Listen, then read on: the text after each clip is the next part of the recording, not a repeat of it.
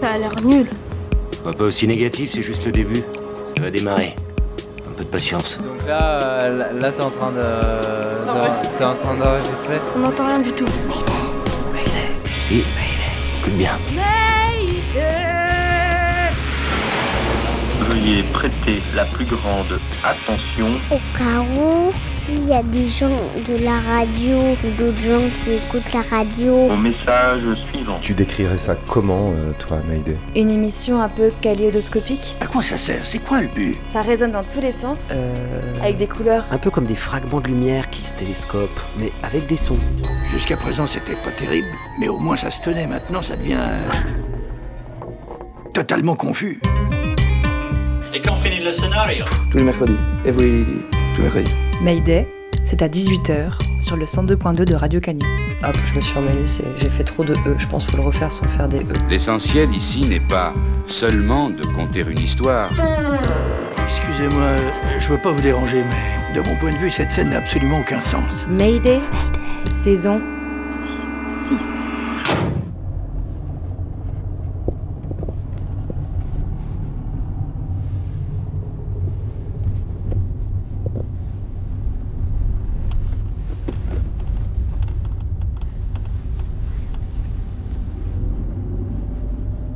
On est en octobre 2021. C'est le matin, il fait beau, je suis sur les petites routes d'Aurillac. Je retourne à Belbex où j'ai rencontré la veille Kamel Daoudi, assigné à résidence depuis 2008. Il m'a parlé de son enfance de fils d'immigrés à Paris, de la place de l'islam dans sa construction de jeune adulte, de son passage en Afghanistan avant le 11 septembre, des services de renseignement qui le prennent en filature, de son procès très politique, de sa condamnation sans preuve tangible pour association de malfaiteurs en vue d'une entreprise terroriste, de ses années en prison en quartier de haute sécurité, de son assignation à résidence depuis sa sortie. Je suis revenue ce dimanche, juste avant les frites du midi, pour rencontrer Sandra, sa compagne, et ses quatre enfants.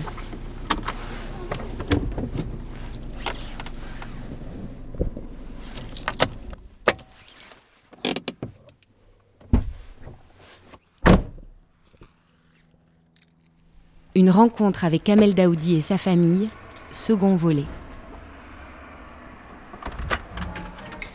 Bonjour Fanny. Bonjour Kamel, ça va Ça va, enchanté. Rentre, je t'en prie. Je te laisse t'installer tranquillement. Oui. Bonjour. Enchantée, je me suis lavé les mains. Bah enchantée, merci Sandra. Au bon Bah, C'est des dents, je j'ai pas fait de, concession. J'ai pas fait de concession, je pensais partir. D'accord. Bah je trouve ça super. euh, bravo. que- Oui, on peut se un peu. Ouais. Attends, on va présenter les enfants aussi, Kamel, t'as présenté. Oui, 100%. Ils savent que j'ai que j'ai le, le, le- Non, on leur a même pas dit. D'accord. Là, moi, j'ai dit non, c'était une journaliste, et puis ça les a Juste à l'instant. Mais qui c'est? Moi, je dis, ça fait moins. Eh ben enchantée. enchantée. Et j'en ai une grande qui a 18 ans. 18. Bientôt 19. Est-ce que je peux le rapprocher comme Oui, ça Voilà. oui, oui. Myriam, c'est celle qui a vécu le, le plus mal l'assignation, puisque c'était tout au début de l'assignation, donc quand Kamel euh, avait des conditions plus euh, restrictives, jusqu'à 4 signatures par jour, et aussi où personne ne s'intéressait à lui. C'était vraiment vu comme euh, un méchant loup. Puis Myriam aussi, on l'a, on l'a traité mal à l'école, la fille Al-Qaïda.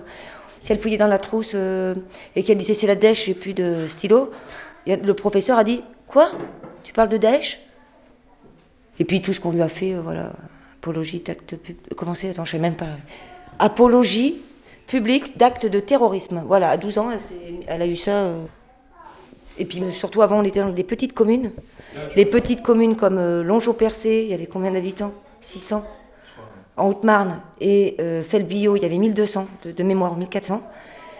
Il faut avoir le cœur bien accroché. Quoi. Et à un moment donné, euh, comme on disait, on était le un hamster qui se tournait dans sa, petite euh, roue là pour euh, passer ses nerfs. Nous, c'était ça. Quand on faisait du vélo, on allait marcher, mais c'était. Et donc, Myriam, oui, elle est à 19 ans, elle est déjà vieille.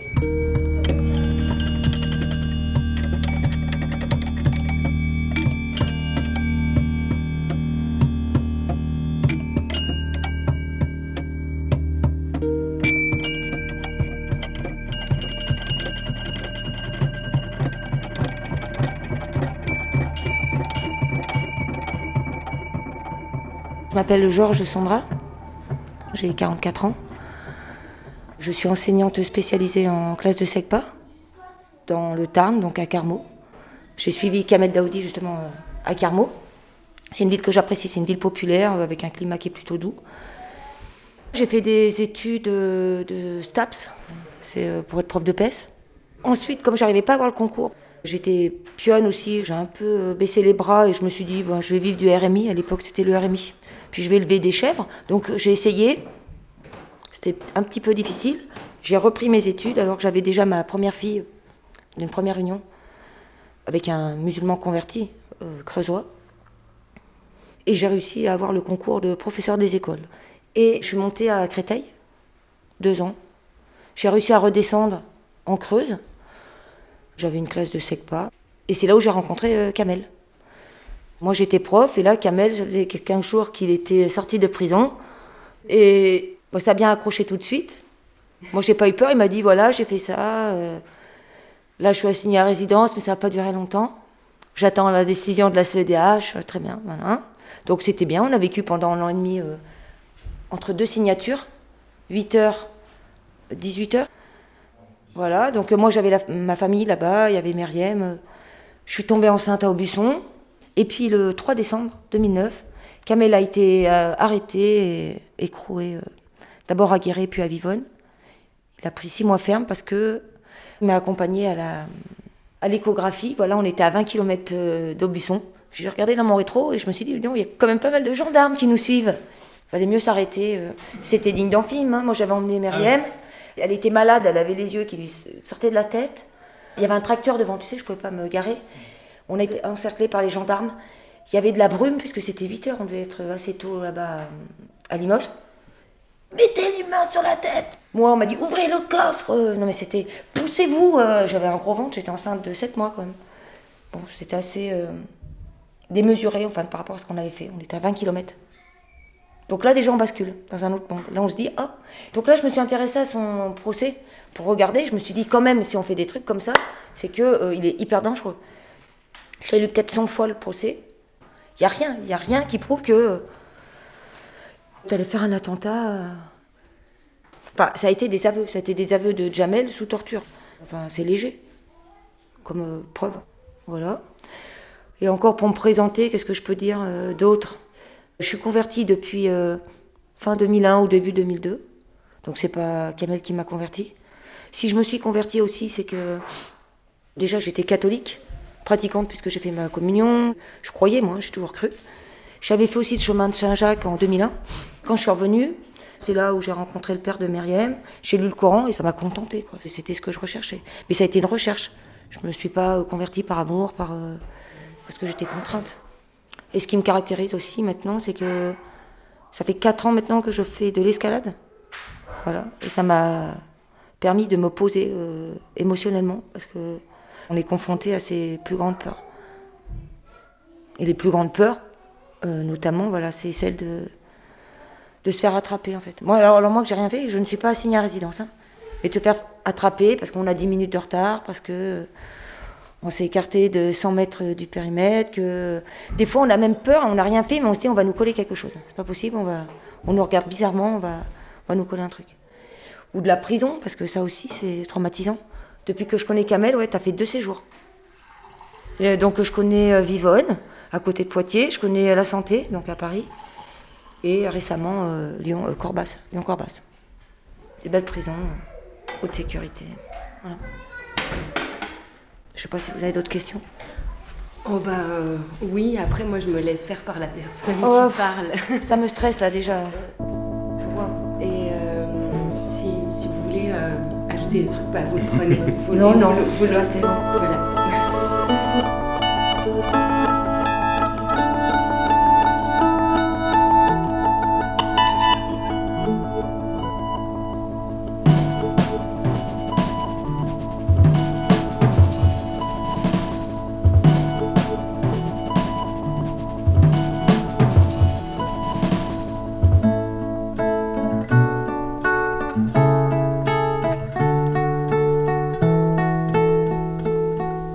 bon. Voilà. Ma vie de famille, quand Kamel est rentrée dans notre vie, Myriam elle avait 4 ans et demi, donc euh, voilà, elle voit pas beaucoup son père, donc elle l'a considéré un peu plus que son beau-père. À Aubusson, en 2010, j'étais rapidement enceinte et c'était un enfant qui était voulu. Kamel était incarcéré. Il a pu voir Fia, elle avait 9 jours au parloir.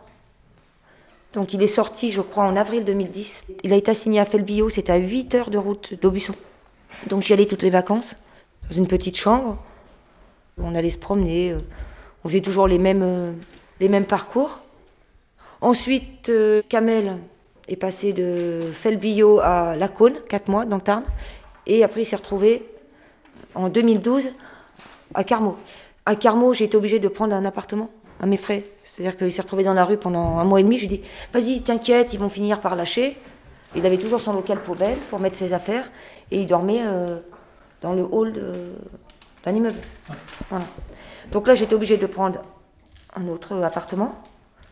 Et comme ça faisait, euh, bah, ça faisait un an, un an et demi qu'on était toujours là-bas, et puis qu'on avait une vie de famille un peu plus euh, normale, j'ai dit, je vais demander ma mutation. Je l'ai obtenue, et donc on vivait ensemble. Je crois que c'est là où on a vécu le plus ensemble, 2013 jusqu'à 2015. Deux ans et demi, on a calculé. Voilà, donc j'ai acheté une maison. Une maison, elle n'était pas chère, il y avait beaucoup de travaux. Parce que ça, à ce moment-là, il y avait donc la possibilité d'être dans le même logement. Toi, tu étais toujours avec les signatures. À... Voilà. J'avais reçu une assurance, en fait, par le biais de mon avocat. Donc, il a pu euh, voir le directeur de cabinet du ministre de l'Intérieur de l'époque. Bon, l'ambiance était différente, il n'y avait pas euh, tous les attentats en France, etc. Mes avocats de l'époque avaient réussi à avoir une garantie verbale que s'il n'y avait pas de trouble, a priori, le ministère ne changerait pas de nouveau de lieu d'assignation à résidence. Donc c'est comme ça qu'on a pu un petit peu se stabiliser, prendre un appartement d'abord en location, et puis ensuite acheter une vieille maison à rénover pour que les enfants euh, puissent avoir un quotidien qui soit un, peu rassurant, et pour me permettre moi aussi d'avoir un peu de grain parce que j'avais euh, l'autorisation de travailler, mais c'était extrêmement difficile de trouver un emploi. Effectivement, il ne fallait pas que je quitte la commune et euh, trouver un emploi lorsque euh, la presse locale euh, parle de toi juste bah, dès que tu arrives, c'est un peu compliqué, surtout lorsqu'elle brode et elle raconte des choses qui sont inexactes. Donc ça, ça a duré un an, je crois, un an et demi.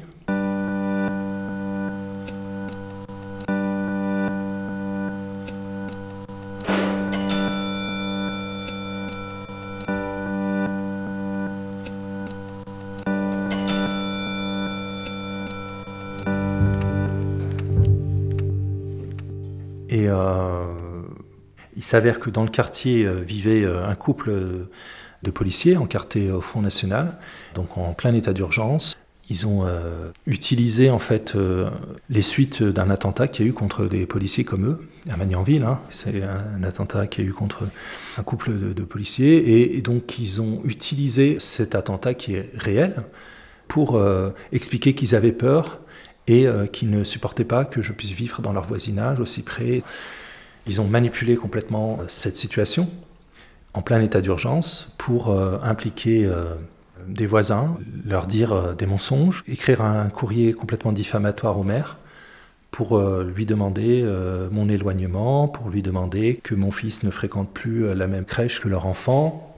Et donc ils ont manipulé les pouvoirs publics pour arriver à leur fin, qui était de m'éloigner de ma famille.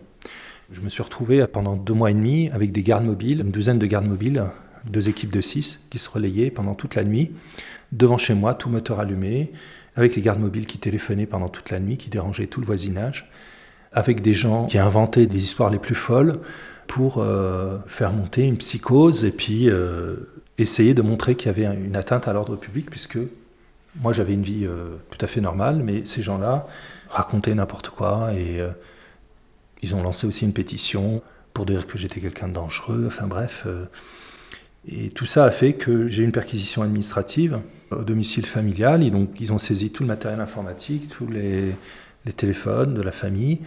Et ils ont prétendu que j'avais euh, des contacts euh, avec la mouvance salafiste. bon, j'avais fait effectivement des recherches sur des personnes, mais des gens qui étaient dans mon dossier, donc il n'y avait rien de, Enfin, c'était parfaitement normal, quoi. Je veux dire, euh, c'est.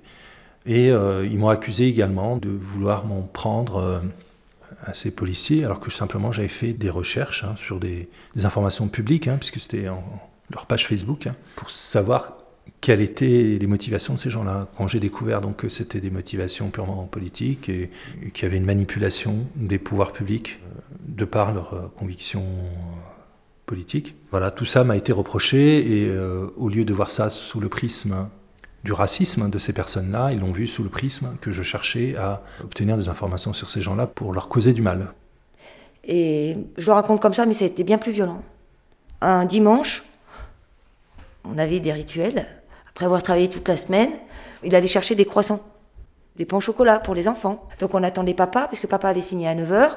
Et là, un papa vient pas, je reçois un coup de fil qui me dit prépare la valise, ça y est, ils vont me changer de lieu d'assignation. Alors là, ça, coupe les bras, les jambes. Vous posez 5 minutes. Et il dit, il faut que tu me prépares une balise. Parce que dans 10 minutes, il y a les, policiers qui viennent chercher. À cette époque-là, ma femme euh, a été très mal, au point qu'elle a été arrêtée pendant un an. Ces gens-là, en plus, ont manipulé euh, une deuxième fois les pouvoirs publics en faisant venir les démineurs. Euh, après mon départ, j'ai envoyé un colis à mes enfants qui contenait des livres et des jouets.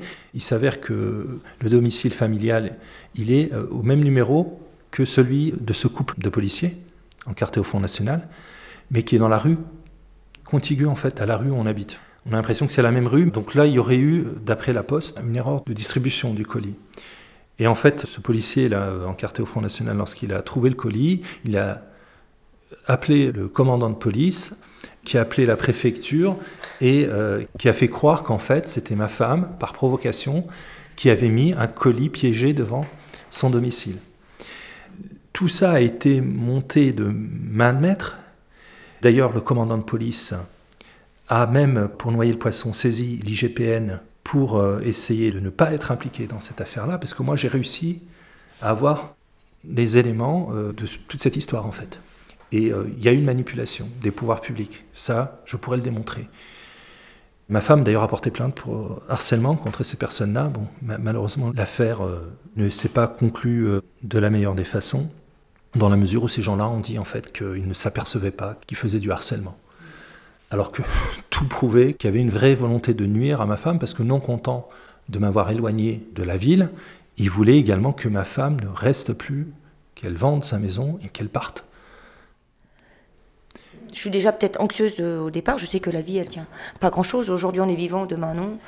Mais quand vous voyez aussi que tout peut basculer, que Kamel aujourd'hui est là, mais Kamel peut aller en prison, euh, mais pour rien. Kamel peut être déplacé, Kamel peut faire une garde à vue pour une euh, chambre à air. Vous vivez avec la peur. Vous dites, qu'est-ce qu'on va me faire aujourd'hui? Aujourd'hui, qu'est-ce qu'ils vont décider? Et c'est basé juste sur l'opportunité. Je pense que dans leur bureau, il y a un moment donné, ils regardent, parce que Kamel doit être observé euh, à la loupe, ah bah tiens, ça, ça peut être utile, on peut l'utiliser, on, va on taper fort, on va taper du poing. Et... Allez, Saint-Jean d'Angély. Parce que pourquoi Saint-Jean d'Angély? Pourquoi euh, Aurillac? Pourquoi euh, Felbio Pourquoi la Côte C'est quoi ce truc? Je pense qu'ils ont tout pouvoir, ils, pourraient te, mettre n'importe où. Maintenant, pour avoir euh, un petit peu pratiqué le ministère de l'Intérieur, en réalité, en fait, les ministres, euh, ils sont là juste pour servir de figure de proue. Ceux qui abattent tout le travail, c'est les hauts fonctionnaires. Et ces gens-là sont là pendant des décennies. Ils connaissent parfaitement le dossier, c'est les chevilles ouvrières de tous les dossiers.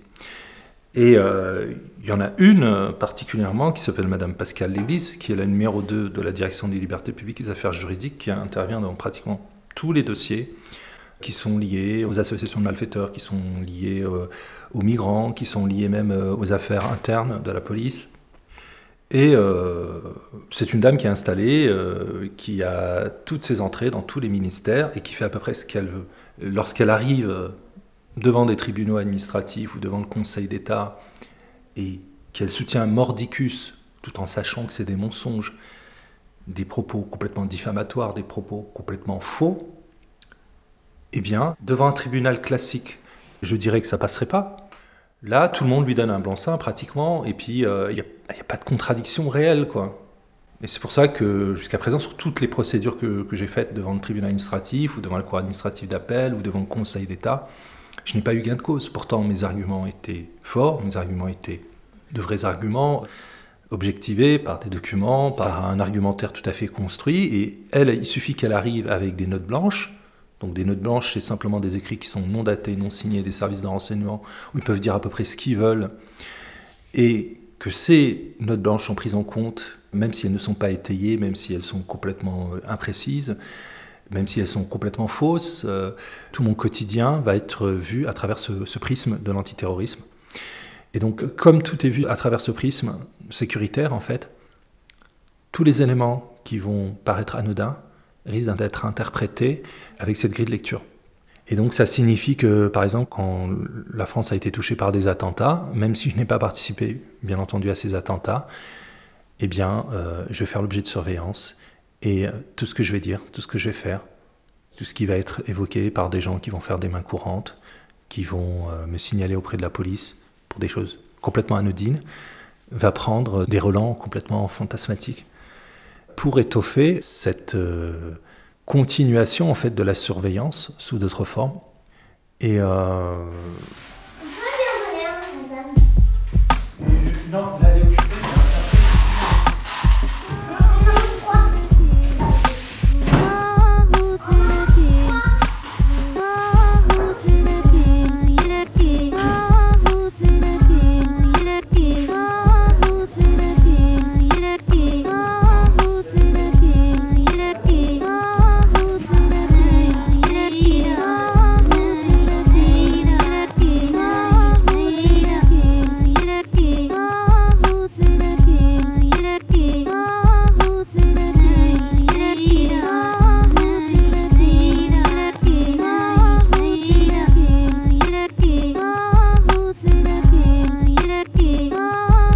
se retrouve, euh, tu m'as décrit ça, euh, Kamel, dans le, euh, le où chaque fait et geste les plus anodins sont réinterprétés de manière aléatoire, diffamatoire.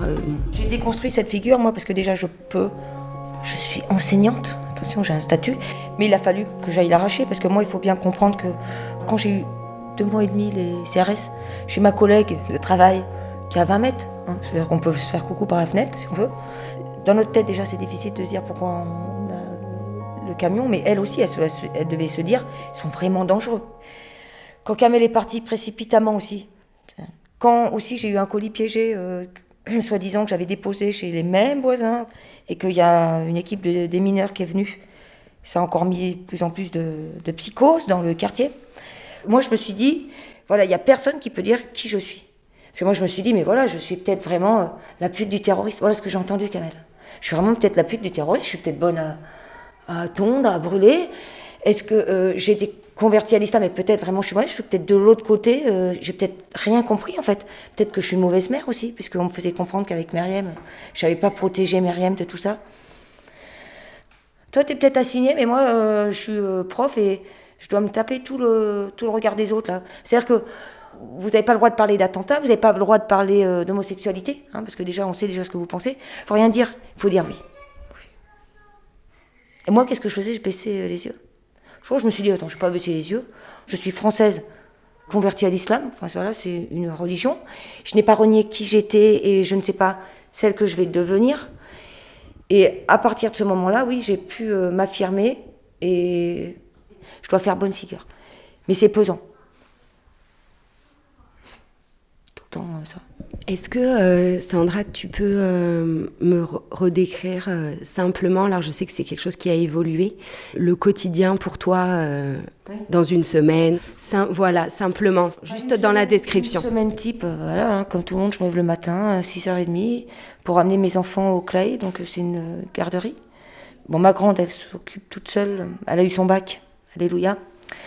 Donc maintenant, elle est en fac de sociaux, mais bon, il faut être là quand même aussi un petit peu pour elle. J'amène euh, donc euh, fille à 12 ans au collège, les deux petits, 8 ans et 6 ans, à l'école. Sachant que quand Kamel est partie, ma plus petite avait 7 mois, le garçon avait euh, 3 ans, la fille avait 6 ans. Alors, euh, je sais pas, voilà, il faut faire les courses, euh, toutes les lessives. J'ai quatre enfants, plus les travaux, hein, parce qu'il y avait beaucoup, beaucoup de travaux. Là, dernièrement, il y a un an, voilà, j'ai refait le toit. Ça va, j'ai fait, je fais de l'escalade, mais euh, il faut le faire. Kamel avait gardé les enfants pendant dix jours. Et refaire le toit, c'est carrément faire sauter le toit. hein. Il n'y avait rien du tout. il pleuvait dans ma maison, dans le premier étage. Donc voilà, toute seule. Avec des allers-retours, c'est-à-dire que, ok, c'est à 2h30, mais il faut que j'amène les enfants à 2h30 chez Kamel. Voilà, qu'est-ce qu'il y a d'autre dans mon quotidien? Ben ouais, toutes les semaines, euh, on vient chez Kamel. C'est-à-dire que quand j'arrive le lundi, déjà, je commence à faire le sac. Des fois, je me suis dit, ah tiens, il faudra que j'amène ça à Kamel, donc je le prépare pour pas oublier. C'est euh, faire tout le ménage, parce que vous savez que le week-end, vous n'êtes pas là. C'est s'occuper de. Moi, je suis enseignante, donc il faut que tout mon travail soit fait euh, le mercredi jusqu'au vendredi pour que quand j'arrive ici, bon, ben, je lâche un petit peu la pression, même si des fois je continue à travailler. C'est vivre euh, dans les, tout le temps les procédures. Euh, Est-ce que tu peux me regarder si tu trouves tel papier? Est-ce que tu peux aller chercher telle chose? C'est de se dire ah oui, il y a tel écrit à faire pour telle procédure. Que dire mon quotidien? Je crois que le quotidien, euh, le plus dur, c'est le regard des autres. Le plus dur, je crois que c'est d'être vu comme quelqu'un de dangereux. Voilà, ça c'est le plus dur. Il ne faut pas lâcher en fait. Que tous les efforts, tous les efforts payent un jour. Nous, ça fait 13 ans, ça, fait, ça commence à faire long. On se dit, euh, c'est pas possible. Il n'y a pas de justice, il n'y a pas de justice divine, parce que moi, je crois en Dieu. Donc... Et euh, voilà, euh, nos efforts payent, mais quand C'est ça? Quand? Pas toi, Kamel? Quand?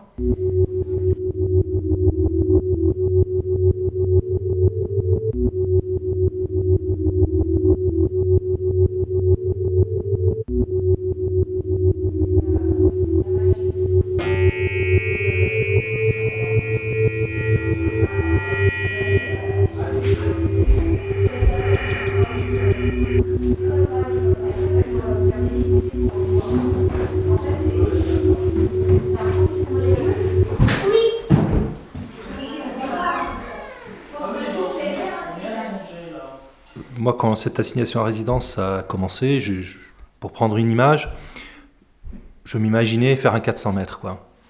Mais quand on part avec le rythme du 400 mètres et puis que finalement, le 400 mètres, c'est pas 400 mètres, mais c'est un double marathon, ben, on finit par s'épuiser. Et puis on finit par se dire on n'arrivera jamais au au bout de la course. Et puis en plus, il y a cette appréhension qui est euh, permanente, à savoir quel va être le prochain piège, quel va être le prochain coup fourré du ministère, quelle va être la prochaine façon de nous accabler encore davantage, avec un calendrier qu'on ne maîtrise pas, bien sûr. Parce que, effectivement, les attentats qu'il y a eu, par exemple, au Bataclan ou euh, à Magnanville ou, ou d'autres, euh, c'est pas des choses euh, dont on est responsable. Et pourtant, on doit les assumer quand même malgré tout. C'est-à-dire qu'on est obligé de tenir compte de situations qui nous sont extérieures et de les incorporer dans notre quotidien pour s'auto-censurer en permanence, pour se protéger des remarques des autres. Euh, on parle par exemple beaucoup euh, aux enfants de l'actualité, alors que c'est bon, ils sont quand même assez jeunes, pas, toujours, mais on l'a fait à un moment, pour les protéger et pour leur dire aussi d'une certaine façon euh, voilà, qu'ils n'avaient pas à être stigmatisés, qu'ils n'avaient pas à, à- à subir des choses dont ils ne sont pas responsables. Une petite anecdote par exemple comme ça qui me vient à l'esprit, donc notre fils, à l'époque je crois qu'il avait 5 ans ou 6 ans, il était dans la cour de récréation et une fois ma femme est passée, elle l'a surpris avec des enfants qui le mettaient dans une espèce de cabane, euh, là, com- comme on peut voir dans les parcs, et euh, qui lui faisaient mimer euh, des euh, comportements de prisonniers. Et donc ça, c'était très peu de temps après ma, ma rafle, hein, parce qu'on peut dire que le ministère de l'Intérieur m'a raflé hein, quand on arrive avec euh, une douzaine d'hommes cagoulés, hein, puisque c'était le GIGN qui avait fait le, déplacement, la translation, comme ils disent, la translation de sécurité, hein, pour reprendre leur jargon. Le lendemain, il y avait euh, en gros titre euh, Kamel Daoudi euh, déplacé vers une autre destination avec une grosse photo qui fait peur, avec des hommes cagoulés. Et donc ce journal-là, bah, il y a plusieurs milliers de personnes hein, qui le lisent dans la ville. Et puis ça amène des comportements. Les enfants sont, sont un peu comme des éponges, donc ils ont tendance à répéter ce que disent les parents, au- aussi bien au niveau des, paroles que des, comportements. Euh, En plus, euh, vu que moi, à l'époque, je, m'occupais euh, des enfants, ils n'allaient pas à la cantine, je leur faisais à manger, etc. Il y avait un rapport père-fils qui était assez profond, et puis comme ça, du jour au lendemain, voir son père partir et puis n'avoir aucune explication, c'est extrêmement perturbant pour un enfant de cet âge. Moi, j'ai reçu une éducation assez militaire. Donc, je crois que c'est comme si on était en mission.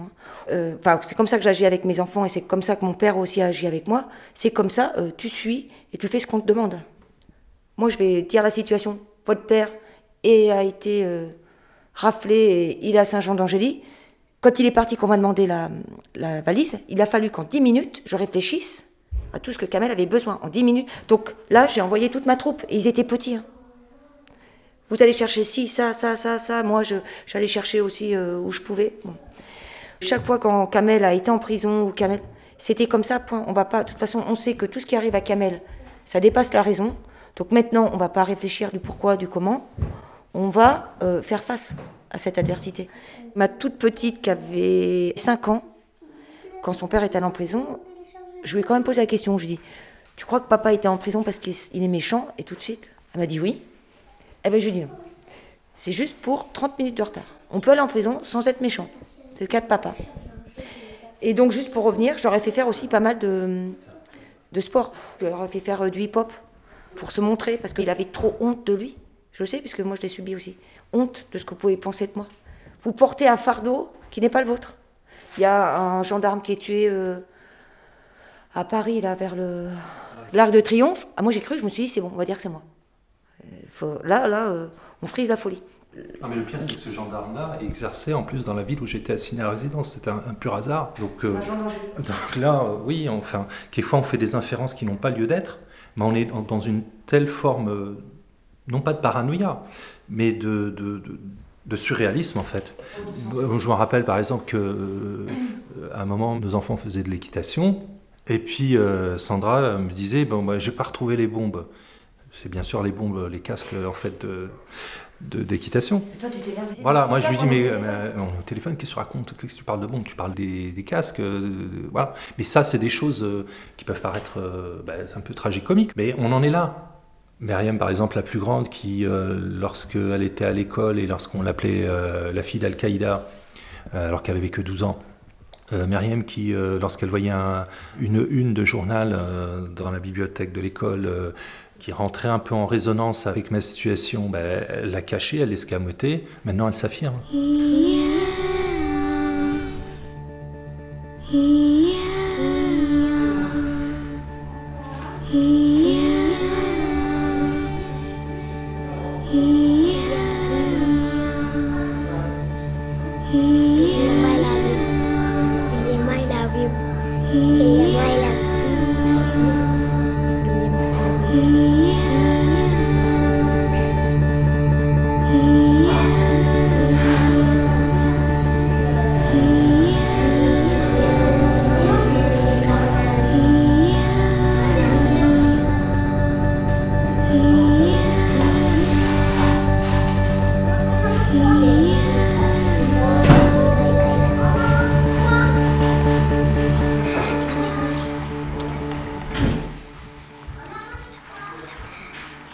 Moi, j'ai un avantage, c'est que je peux séquencer euh, mon temps parce que j'ai un travail, j'ai les enfants. C'est vrai que Kamel, lui, euh, il y a une torpeur. Ce qui m'énerve d'ailleurs. Parce que lui, euh, il séquence son temps avec ses pointages et son couvre-feu. Et puis le reste du temps, c'est artistique. T'écris un peu, mais il est en apesanteur. C'est pas moi qui l'ai dit. Hein. T'es un peu en apesanteur. Toi, ça doit être long. Lui, il doit avoir le temps qui qui t'encercle, hein, qui te tourne autour. Moi, quand même, je vois mes enfants grandir, euh, j'ai une prise sur ma vie, voilà. Je dis, tiens, ils vont faire telle activité, telle chose. Kamel, c'est beaucoup plus compliqué. Et moi, je souffre des fois de voir comme ça parce que je ne peux pas l'aider. Enfin, j'essaye bien, mais des fois, je l'enfonce. Moi, le travail, euh, concrètement, je n'ai pas exercé euh, de travail salarié depuis 2001. Donc, ça fait 20 ans. Alors, ça ne veut pas dire que je ne travaille pas, mais ça fait 20 ans que je ne suis pas salarié. Alors là, actuellement, j'ai ce qu'on appelle une autorisation provisoire de séjour. Donc il y a un document euh, qui me permet voilà, simplement de décliner mon identité en, cas de contrôle, mais je n'ai pas la, possibilité d'avoir un travail salarié. Donc euh, voilà, je sais euh, qu'en n'ayant pas eu de contact avec le monde du travail pendant 20 ans, ça sera extrêmement compliqué pour moi si cette situation est amenée un jour à se terminer de pouvoir me réinsérer euh, dans cette, ce type de structure. je peux pas à ta place. Non, mais parce que c'est pas évident. Imaginez 7 ans euh, de prison, 4 ans d'isolement, 13 ans d'assignation en résidence. Je veux dire, euh, moi, j'attends pas à ce que Kamel. euh, si, si je peux travailler, moi, ça me plaît. Je, moi, je me dis que j'ai eu la chance d'être professeur des écoles. Et puis, on avancera. Je veux dire, euh, la vie, c'est pas être salarié. hein. Moi, pour moi, le- la masse salariale, c'est l'esclavage moderne. Kamel n'a pas de RSA, ne touche rien, en fait. Rien du tout. J'aimerais bien sûr euh, être plus utile matériellement à ma femme et à mes enfants. J'essaye déjà de- d'être euh, dans une économie quand même, d'essayer de ne pas leur euh, coûter trop cher. Moi, par exemple, j'essaye de- d'utiliser mon temps pour, euh, pour éduquer les enfants ou pour euh, faire des choses qui, par exemple, par rapport à Sandra, euh, je sais que l'informatique, euh, par exemple, c'est pas trop son truc, donc quelquefois je, peux l'aider euh, par rapport à des, choses comme ça. Moi, ça, je- de toute façon, euh, je resterai pas avec Kamel si euh, il m'apportait pas quelque chose. hein. Je suis pas maso à ce point. Quand j'arrive ici, c'est vrai que je, rentre dans un autre monde, un autre univers. T'assigné à résidence, où Kamel, il prend plus de recul sur les choses. De toute façon, il est obligé, hein, sinon tu sombrerais dans la folie. Donc, euh, c'est une collaboration. Et on arrive à trouver un équilibre. Et on fonctionne à deux. Je pense que chacun séparément, et ça, le ministère a bien compris, c'est plus difficile. Parce qu'on arrivait à trouver un équilibre euh, ensemble. C'est vrai. Ça, le ministère de l'Intérieur l'a bien compris. Le, fait de, briser comme ça notre famille en nous séparant, parce qu'ils estimaient que ça faisait maintenant trop longtemps qu'on résistait, et qu'il fallait bien prendre des mesures pour que notre quotidien soit insupportable, au point qu'on finisse par prendre des décisions irrationnelles. Mais malgré tout, on essaye quand même de garder euh, ce rapport, même si à la distance. L'idée, c'est de ne pas jouer la carte de la victimisation, euh, parce que c'est- facile et puis je pense que c'est un, un piège. On a développé euh, maintenant une façon de fonctionner pendant plus d'une décennie, qui fait que même si notre vie est très différente de, celle que peut avoir euh, tout un chacun, elle a une certaine logique, elle a un certain nombre de rituels qui font qu'elle est quand même supportable, même si c'est pas facile bien sûr euh, au quotidien. Et je crois aussi parce qu'on ne fonctionne pas comme euh, tout le monde non plus. Vous avez pu remarquer que moi je pars un peu dans tous les sens, je suis assez exaltée. Kamel, lui, il est un peu plus posé. On rentre pas dans, les normes non plus, Kamel. on choque. Toi, chaque fois, on sait pas vraiment ce que tu penses, puisque tu parles très bien, tu t'enveloppes tout. Moi, je balance tout. euh, les gens se disent, mais attends, mais qu'est-ce qu'ils font ensemble? Mais en fait, c'est ça qui fait que ça fonctionne. C'est parce qu'on est, je pense qu'à la base, on était déjà pas tellement adapté à la société, à la norme. Bah moi, je sais que je n'ai pas changé depuis euh, que j'ai 10 ans, en fait, entre guillemets. Justement, euh, je crois que résister, c'est de s'accrocher à ce qu'on est foncièrement. Quand j'ai été très mal, là, que j'avais été arrêtée pendant un an suite euh, à la rafle de Camel et au colis piégé euh, qui était faux, c'est ça que je me suis dit. Mais qui je suis? Et c'est vrai que je me suis accrochée à ça. Et je sais qui je suis. Je suis quelqu'un de très simple, en fait. hein. Et j'ai envie de rester cet enfant euh, jusqu'à la fin de ma vie. Je ne veux pas me changer. Et c'est ça, oui, qui fait peut-être la force. C'est de traverser les épreuves. Il faut pas trop s'adapter non plus. S'adapter pour ne pas changer. Et euh, ne pas se voir simplement en tant qu'individu isolé, avec, euh, j'allais dire, euh, un, quotidien routinier sans se préoccuper euh, du reste de notre environnement. Donc je pense que c'est ça aussi qui permet de, de résister et aussi d'avancer.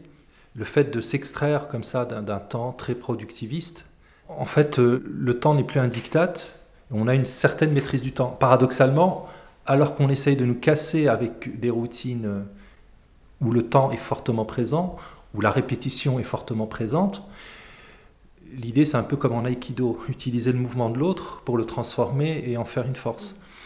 Et euh, ben ça, c'est cette réflexion-là, elle vient aussi au fil du temps. On se dit que on peut avoir des moyens, euh, un peu comme l'eau qui use, qui finit par user la pierre, la, la montagne, etc. On peut avoir imprimé quand même une certaine énergie en gardant une certaine force tranquille. Et euh, ben ça, je pense que ça m'aide beaucoup à tenir. Ce rapport au temps, ce rapport à l'adversité et euh, ce relativisme aussi par rapport à l'environnement très anxiogène qu'il y a euh, autour de nous.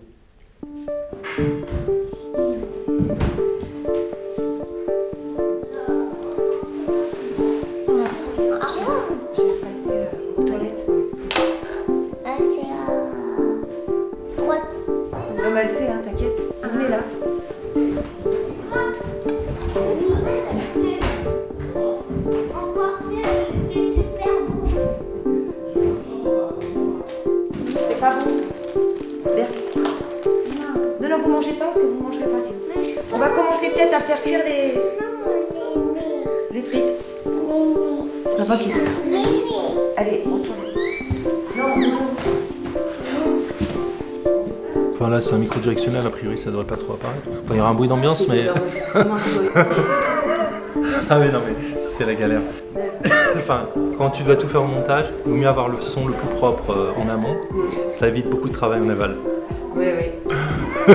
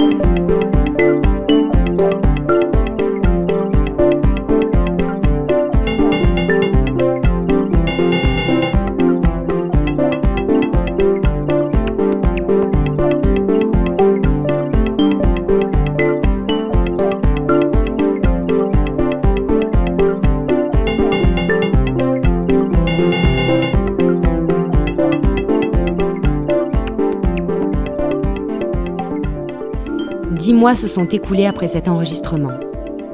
À la mi-août 2022, je suis de retour à Aurillac pour jouer le spectacle que nous préparions au moment de ma rencontre avec Amel.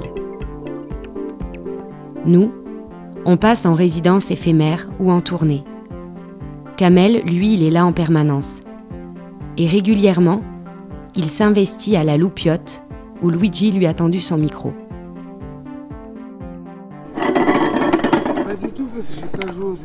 Je vais prendre l'autre chaise. Bon, on se fait une petite partie. la place qui manque, les gars. On se fait un ouais. entretien échec Merci. Allez, entretien échec.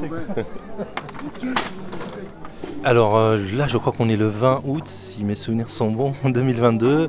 On est euh, sur la place de la Bienfaisance, euh, pas très loin de la Loupiote. Euh, c'est la fin du festival du théâtre de rue 2022.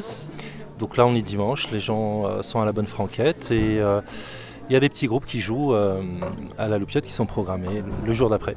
La Loupiote, en gros, c'est un café associatif donc qui accueille des concerts, des activités euh, comme par exemple un atelier théâtre, euh, un atelier d'écriture, un atelier couture. Enfin, il y, a plusieurs petits ateliers. J'y participe de temps en temps en tant que membre actif. Et il y a également des concerts essentiellement le vendredi soir ou le week-end ou quand il y a des occasions comme ça, comme le festival de rue. Qu'est-ce qui s'est raconté en juin euh, lors de l'audience à laquelle tu es allé Du coup, il s'est dit quoi à la barre? Qu'est-ce que tu as entendu et qu'est-ce que tu as pu défendre toi? Ça a été très compliqué d'y aller déjà. Il a fallu que j'obtienne un sauf-conduit délivré par le ministère de l'Intérieur. C'est un document qui me permet en fait de quitter provisoirement mon lieu d'assignation en résidence pour aller vers un autre lieu. Donc en l'occurrence ici c'était la Cour d'appel de Paris. Bah, en fait ce qui s'est dit lors de l'audience, il fallait bien que le ministère de l'Intérieur le ministère public euh, puissent trouver quelque chose euh, depuis 2017 à raconter sur moi. Et comme il n'y avait pas grand-chose, bon, bah, ils ont fait les fonds de tiroir comme d'habitude. Et alors maintenant, euh, on me reproche plus d'être un islamiste radical, mais d'être euh, un dangereux euh, gauchiste. Tu as dû quand même, de par ta vie, mm. potasser énormément ces questions juridiques, judiciaires. Est-ce que c'est un travail que tu as fait toi? Est-ce qu'à chaque fois tu te fais accompagner de tes avocats pour qu'ils mm. t'expliquent bien? Tu travailles comment tout ça? Bah Alors j'ai été obligé de m'intéresser au droit. Déjà dès le départ quand j'étais incarcéré, hein, puisqu'il euh, fallait pouvoir euh, avoir accès à mon dossier, je ne connaissais rien au droit. Et donc il a fallu s'y mettre, démêler un peu tout ça, déjà à travers le dossier d'accusation. Ensuite, lorsque je suis sorti, euh, il a fallu saisir, saisir la Cour européenne des droits de l'homme, donc s'intéresser également au droit international. et à toutes les procédures que permet la Convention européenne des droits de l'homme. Ensuite, par rapport à l'assignation en résidence, il a fallu s'intéresser aux droits administratifs et donc euh, s'intéresser du coup euh, au CCDA, au Code de l'entrée et du séjour des étrangers et des demandeurs d'asile. Et donc bah, se taper plein de documentation, plein de jurisprudence, plein de textes de loi, faire une veille sur des sujets bien précis, suivre un certain nombre d'avocats et de juristes sur Twitter notamment, pour être vraiment très pointu et voir les dernières informations, les derniers textes sur les sujets qui touchent à à ma procédure qui est assez complexe, hein, puisque s'y mêle à la fois du droit commun, du droit des étrangers, du droit administratif, euh, du droit constitutionnel même parfois, et du droit international. Et donc oui, euh, si la justice s'intéresse à moi, je suis obligé de m'intéresser euh, aux outils de la justice et donc notamment au droit. Et tu as des avocats aussi toi ou tu as, toujours eu les mêmes Alors les avocats en fait j'en ai eu plusieurs, parce qu'à chaque fois que j'ai senti que bon ils étaient épuisés, ou bien qu'il euh, fallait renouveler un petit peu, amener un peu du sang neuf, voir un peu les choses autrement, etc. J'ai sollicité des avocats. En tout et pour tout, j'en ai eu euh, pas loin d'une douzaine. Là, actuellement, les avocats qui me défendent me défendent pro bono. Donc, je ne paye que euh, les frais de déplacement. mais sinon, ça coûte cher. Et auparavant, j'ai déjà écoulé plusieurs dizaines de milliers d'euros juste pour ma défense. Mais les procédures, il faut les faire. C'est-à-dire que même si on sait qu'une procédure n'aboutira pas, on est obligé de faire appel, quelquefois même d'aller en cassation, parce que si on ne le fait pas, ça nous sera reproché le coup d'après. Du coup, on se retrouve avec, euh, je n'ai pas compté le nombre de procédures, mais il y a plusieurs dizaines de procédures. Est-ce que tout ça, ça t'a, euh, enfin tout ça, tout ce que tu vis là depuis 20 euh, ans, plus de 20 ans, oui, 20 ans, début des années 2000, est-ce que tout ça, ça a participé à te construire politiquement différemment, à te transformer politiquement? Est-ce qu'il y a un travail comme ça qui s'est opéré euh? Oui, bien sûr. Ces 21 ans de, procédures en tout genre euh, ont fait qu'il euh, y a eu beaucoup de soutien venant de la gauche ou bien des milieux anarchistes ou des milieux qui travaillent en autogestion. Et effectivement, ça m'a donné beaucoup de grain à moudre politiquement. Je me suis intéressé à, des questions peut-être que je n'aurais pas du tout euh, vues euh, de cette façon, que je n'aurais pas développé de cette façon. Et ça m'a permis d'avoir beaucoup de recul euh, par rapport à ma situation et m'intéresser aux libertés publiques, aux libertés fondamentales d'une façon beaucoup plus macroscopique. Et donc du coup de m'intéresser à des affaires qui n'ont pas grand-chose à voir avec la mienne, mais qui ont un peu les mêmes ressorts puisque c'est tout ce qui est contrôle et surveillance. C'est des sujets déjà qui m'intéressaient auparavant, mais je les ai beaucoup approfondis, euh, notamment à travers des radios, euh, des maisons d'édition. Et euh, oui, donc ça m'a fait avancer politiquement, ça m'a permis de rencontrer beaucoup de gens, en fait, de ce qu'on appelle la, gauche radicale, entre guillemets. Ça m'a permis d'éclairer énormément de choses. C'est un enrichissement. Et euh, c'est des gens qui m'ont soutenu lorsqu'il y a par, exemple des cagnottes, qui m'ont soutenu médiatiquement, qui m'ont soutenu euh, lorsque j'étais en prison, qui ont euh, relayé mes messages, mes blogs, mes, mes, coups de gueule, mes coups de cœur, etc. Et voilà, ça m'a permis d'avoir des amis et j'en suis content.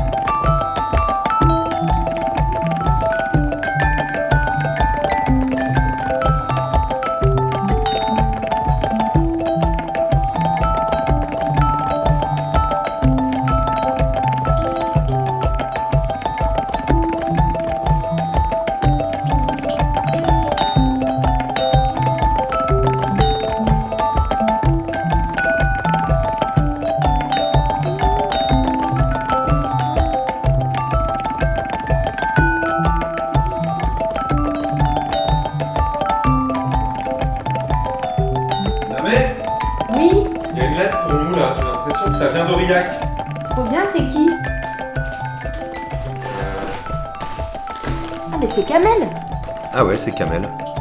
Tu veux ouvrir? Bah ouais.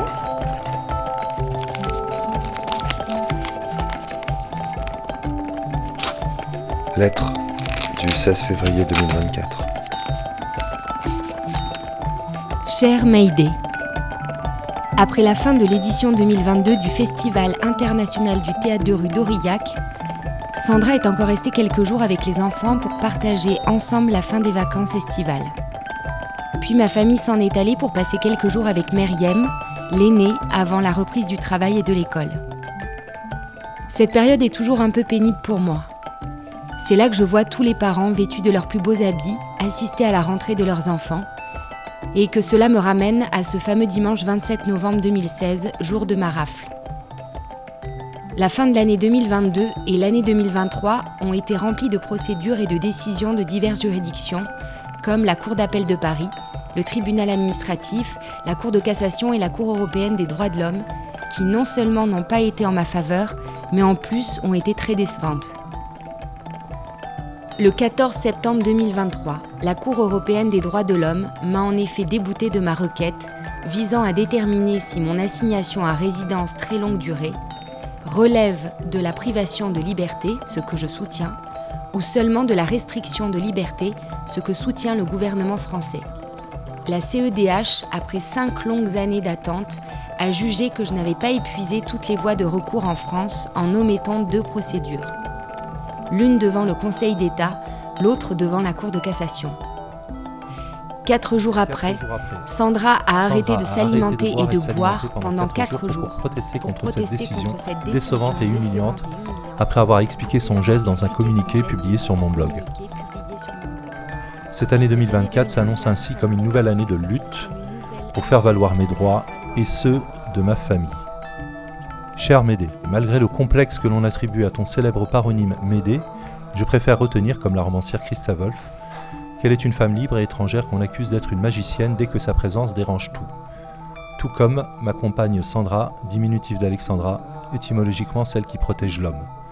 Elle est libre et étrangère à ce monde et dérange. Tout au long de notre Odyssée et de notre mythe des Argonautes, elle a su aimer et protéger son Jason envers et contre tout. Kamel.